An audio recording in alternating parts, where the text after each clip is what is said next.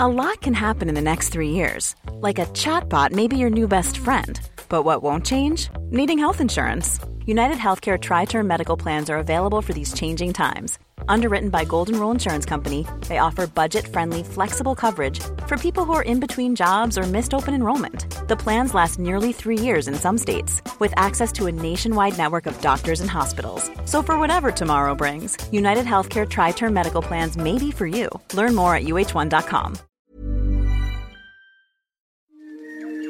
He kōna ipurangi tēnei nā te reo irirangi o Aotearoa. Hello, I'm Simon Morris. When Donald Trump was elected president four years ago, cockeyed optimists looking for a silver lining shrugged and said, well, at least he's the final baby boomer in the White House. But like so many predictions by people trying to write off that generation, it proved premature. Those darn boomers just don't seem to want to quit, especially at the movies. When did you write that? I didn't write it. Paul McCartney wrote it. The Beatles. Who? John, Paul, George, and Ringo. The Beatles. The Beatles and Queen, Martin Scorsese, Steven Spielberg, Spike Lee and Ridley Scott, Judi Dench, Maggie Smith and Michael Caine, and of course Clint Eastwood, who's older than all of them.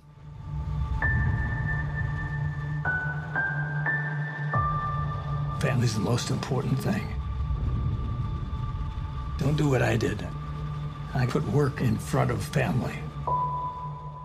So, why is my generation not only so keen to keep working, but still so bankable at the box office? Well, partly it's because that generation still likes going to the movies, and if they're going, they'd like to see a story they can relate to. I was going to ask if it'd be possible not to use my real name when you write the story.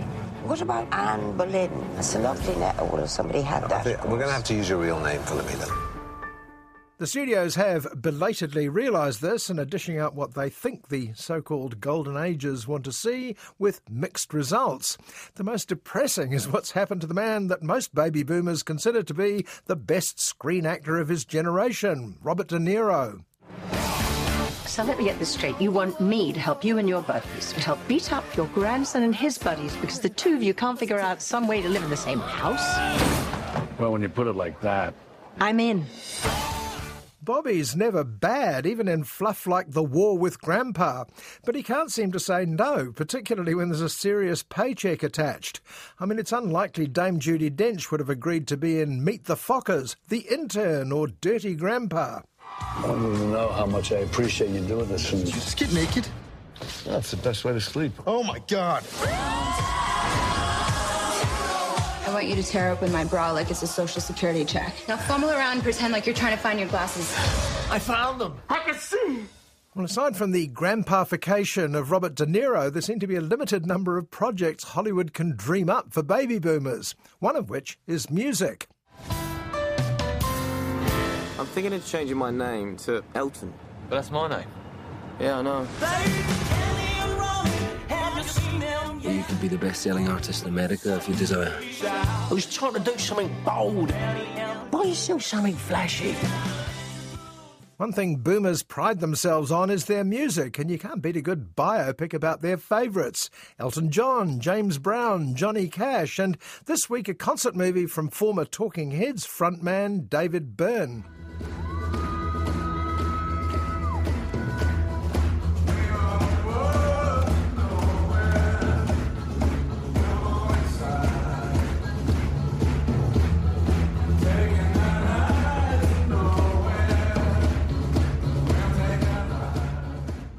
Coincidentally, the film of Byrne's Broadway show American Utopia comes out at the same time as the documentary about local favourite Six60, Till the Lights Go Out. Meanwhile, there are two other films aimed at an older audience Robert De Niro, inevitably, in another wacky comedy, The Comeback Trail, and the more restrained Diane Lane and Kevin Costner in the modern western Let Him Go. I'm sorry. Sorry. Why? I made you sad. That's. It's not what I wanted.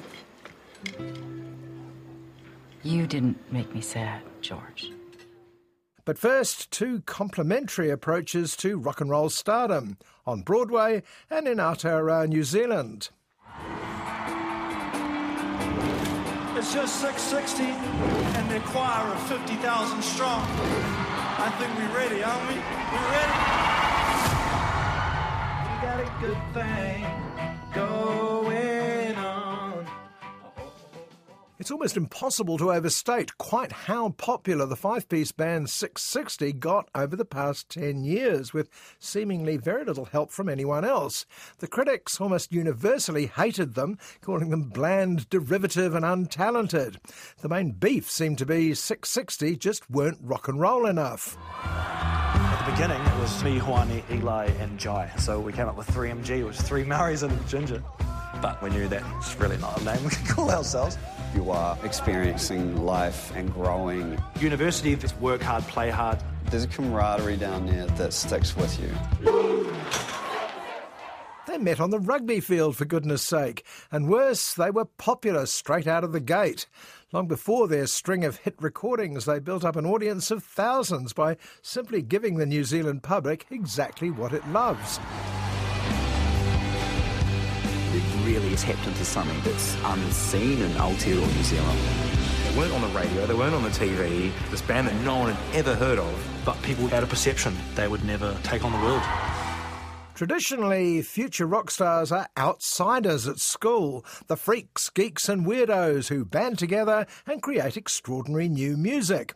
But as far as I can see, Six60 reflect everyone else at school the first 15 and their supporters, the girls and boys who go out every weekend, people who don't know much about music but know what they like. Feedback was very negative. These songs are not good. These lyrics are ludicrous. People just like to bring you down just because. We went from being friends to being competitors. I don't know if I'm good enough, you know what I mean? The movie Till the Lights Go Out, directed by Julia Parnell, captures all of this perfectly. If you love Six60, you'll love it. You might even be in it. If you can't stand them, there's nothing for you here. But if you know nothing about them and on the evidence offered can see no reason why they got as big as they did, it's an education. When we're on stage and we trust each other, there's something undeniable. What do you do when you're the biggest band in a country of 5 million people? What more can be done? What other boundaries can be pushed? What is the next step? This isn't a band that's successful like Split Enz or Lorde or even Fat Freddy's Drop. Six60 is successful in the same way and with the same people as the All Blacks, the Silver Ferns, and Team New Zealand. Rugged people like Six60, the conservative people like Six60, the gangsters like Six60. Till the lights go out. In sharp contrast is the critics' favourite worldwide, David Byrne. The former frontman songwriter for the ultimate 80s outsiders Talking Heads put together a solo show with a difference. It was as much musical theatre as it was rock concert, American Utopia. What if we could eliminate everything from the stage except the stuff we care about the most? Without cables or wires, what would be left? Well, it would be us and you. And that's what the show is. The show was filmed by, of all people, Spike Lee, not a director you automatically associate with a Broadway musical. David Byrne opens the show on a bare stage, and one by one, song by song, his band and singers join him. And since there are none of the traditional trappings of a rock show drum kits, racks of keyboards, or microphones the 12 piece band have to bring everything on with them.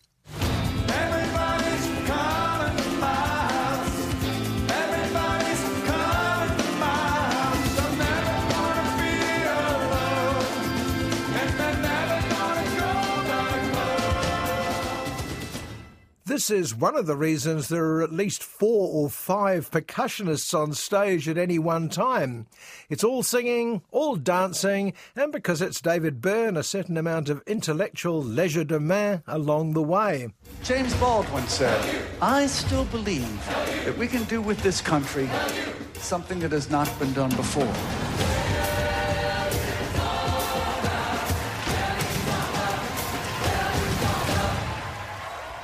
American Utopia is also a tribute to the power of live performance, live theatre performance rather than traditional rock and roll or traditional movies for that matter. And because the show is live in front of an enthusiastic New York audience, you're expected to marvel at the staging and the dancing as much as the undeniably great singing and playing by the band. And Spike Lee and David Byrne turn out to be a surprisingly simpatico partnership. As people, we're a work in progress who we are, it extends beyond ourselves. There are a lot of interesting new songs, but it's the old Talking Heads classics that create the emotional highlights. Burning Down the House, Road to Nowhere, and Once in a Lifetime, almost the same as it ever was.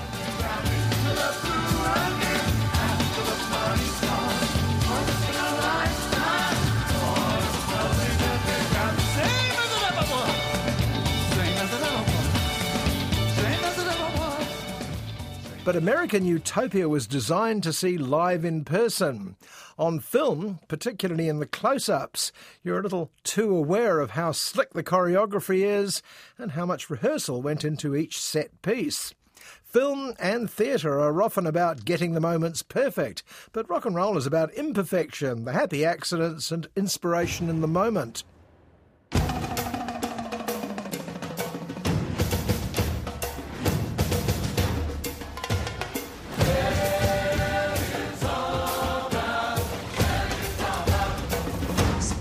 Happened, and despite all that's still happening, there's still possibility.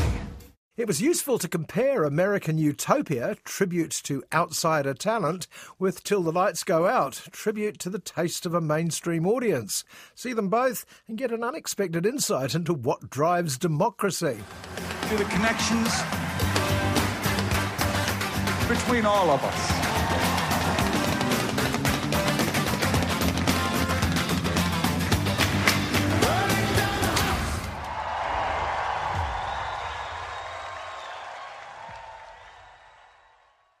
Let Him Go is old school filmmaking in the best sense. It's based on a not particularly well known novel, adapted by the director Thomas Bezucha, best known, if at all, for writing a quaint little film called The Guernsey Literary and Potato Peel Pie Society.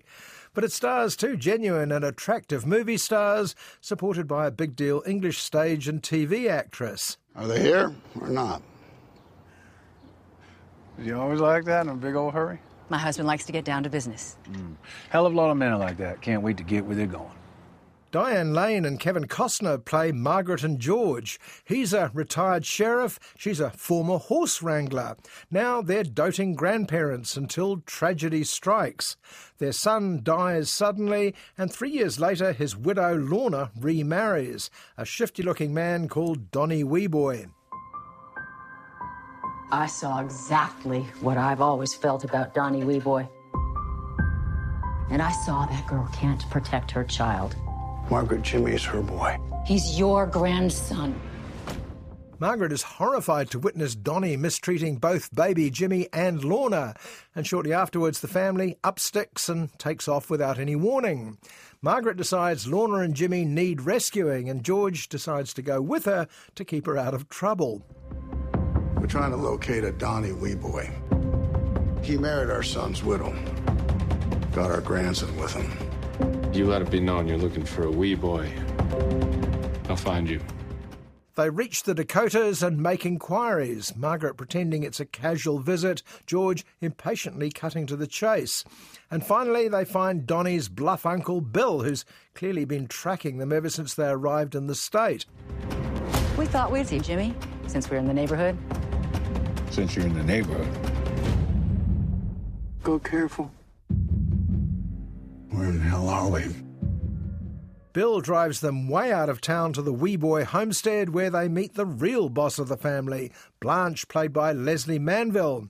Lesley's hardly known for her work in American westerns. She's just been announced as the next Princess Margaret in The Crown. But here, she effortlessly channels tough western ladies like Bette Davis or Barbara Stanwyck. We came to see our grandson. My boy doesn't have to answer to you. And we don't have to answer to you. Whoa. The air of menace from the family is palpable. Margaret and George are determined to rescue their son's family, but it goes wrong and it gets even worse as it goes along. The Weboys are not inclined to let go of what's now theirs. You're with me on this, right? I'm right behind you. He hit Lorna. You hit your wife? Like. Let Him Go is one of those stories that rests entirely on how much we want to go with the two leads, and the parts of Margaret and George couldn't be in better hands. Kevin Costner may have just the one thing he does, rugged decency, but then so did John Wayne, Gary Cooper, and Jimmy Stewart before him. This woman I married but can't figure. Doesn't believe there's any world but this one. Still believes a horse has got a soul somehow.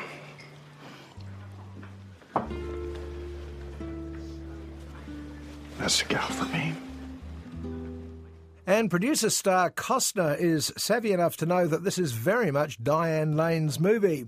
She's the decent grandma who'll do anything for her family, butting heads with Blanche, her evil twin. I like Diane Lane in anything anyway, but it's nice to see what she does with a part that could have been a little one note. Jimmy needs his mother. You could have used one too. I could have been that to you. I should have been. But I wasn't. Like all westerns, there comes a moment when George and Margaret realise they're not going to get any help from the authorities. The Weboys own the town, they're armed to the teeth, and there's nothing any strangers can do about it. Pack up your stuff and get out of town. Come with us. No. He'd kill me. Him and his mother. Your grandson. He's a Weboy now. Well, nobody tells Diane Lane and Kevin Costner what to do, not in their own movie. Needless to say, there will be blood, and Let Him Go is a reminder of how much fun a well made, well acted Western can be.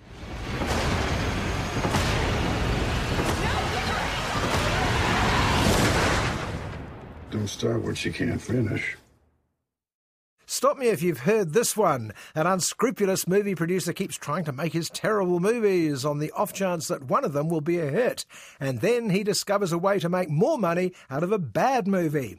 I know I can hear you. Stop, stop, you're saying. Isn't this the plot of The Producers or Bowfinger or Get Shorty or any one of a dozen films about low rent Hollywood? It was certainly the basis of the original Comeback Trail. On, I'm not an idiot. You haven't painted the most accurate portrait of our investor. All right! We've been in trouble before. We always find a way out. The Comeback Trail was a long forgotten 1982 comedy made by one Harry Hurwitz, a fringe figure not dissimilar to the lead in this story. Why Robert De Niro decided to remake this is a Hollywood mystery, but let's go with it. You're lying. I, I swear to you, I'm not lying. I'm not. Well, I'm okay. I'm lying a little bit, but I'm a producer. That's what I do, and I will have your money in full. I promise you. You got 72 hours. After that, I choke you to death. It's Hollywood, 1974. Max De Niro owes money to gangster Reggie. Morgan Freeman clearly delighted to play bad for a change. Max and his mandatory hapless offsider Walter, played by Zach Braff, visit a more successful producer who's currently shooting a blockbuster starring movie star Frank Pierce. It's all over the street. You need money. Why don't you guys come by the set? Frank Pierce is going to be there. Excuse me, Mr. Pierce. I'm so sorry to bother you. Can I get your autograph? There's an accident. Frank falls off a building, but the production has a major payday because he was heavily insured. So Max has an idea. Why shouldn't he do the same thing? All he needs is an old actor who's lost the will to live. Someone like ex cowboy star Duke Montana. Look, I got a scam. What do you mean a scam? We make it look like we're actually going to be putting together a movie. We heavily insure the star who'll do his own stunts. You're Duke Montana? Yeah, that's Duke Montana. What are you doing, Duke Montana? Come on, daily game, Russian roulette. You are perfect for this particular part. It's Tommy Lee Jones, who, like the other big names in the comeback trail, seem to have been flimflammed into signing up on the strength of De Niro's name and reputation. Did none of them see Dirty Grandpa? What kind of a human being are you? Well, I'm a producer.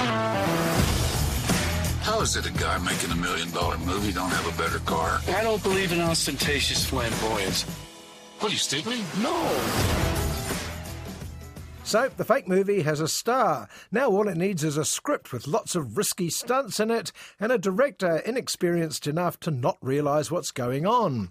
I'm not sure that keen young Megan is a particularly likely choice back in 1974, but what is this? An important motion picture dripping with authenticity? I really connected to the story. Uh-huh. Yeah, but Duke is like a Western, you know, it's very masculine.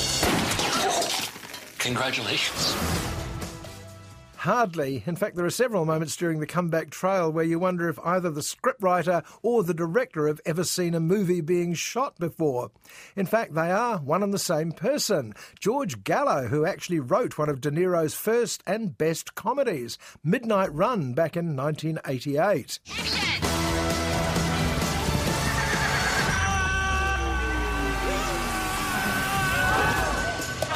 Montana, if he were alive right now, I know he would be saying, Where's that damn horse at?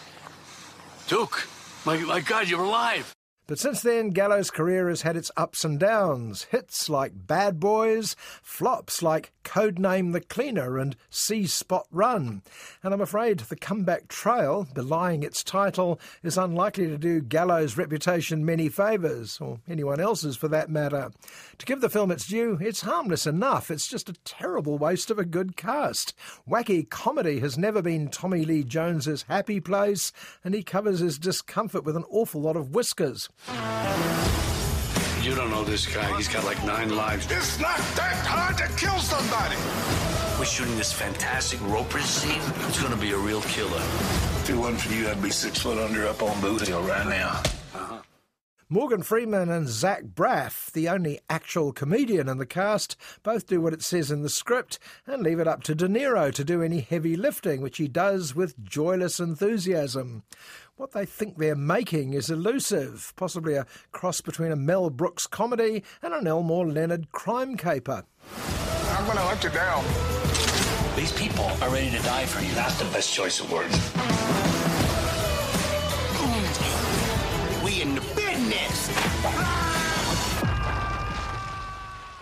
But it's a remake of a film that didn't need making in the first place, directed by an uninspired hack, and frankly a waste of everyone's time, including the, I promise I'm not joking, 40 producers brought in to make a film about a terrible producer. Back in Hollywood 1974, they used to describe a film like The Comeback Trail as strictly from hunger. I just can't believe any of the people on this film were that hungry. So, on a polite no thanks, it's time to go. I'm Simon Morris, and I hope you'll join me at the movies, same time next week. Botox Cosmetic, out of botulinum toxin A, FDA approved for over 20 years. So, talk to your specialist to see if Botox Cosmetic is right for you. For full prescribing information, including boxed warning, visit BotoxCosmetic.com or call 877-351-0300. Remember to ask for Botox Cosmetic by name. To see for yourself and learn more, visit BotoxCosmetic.com. That's BotoxCosmetic.com.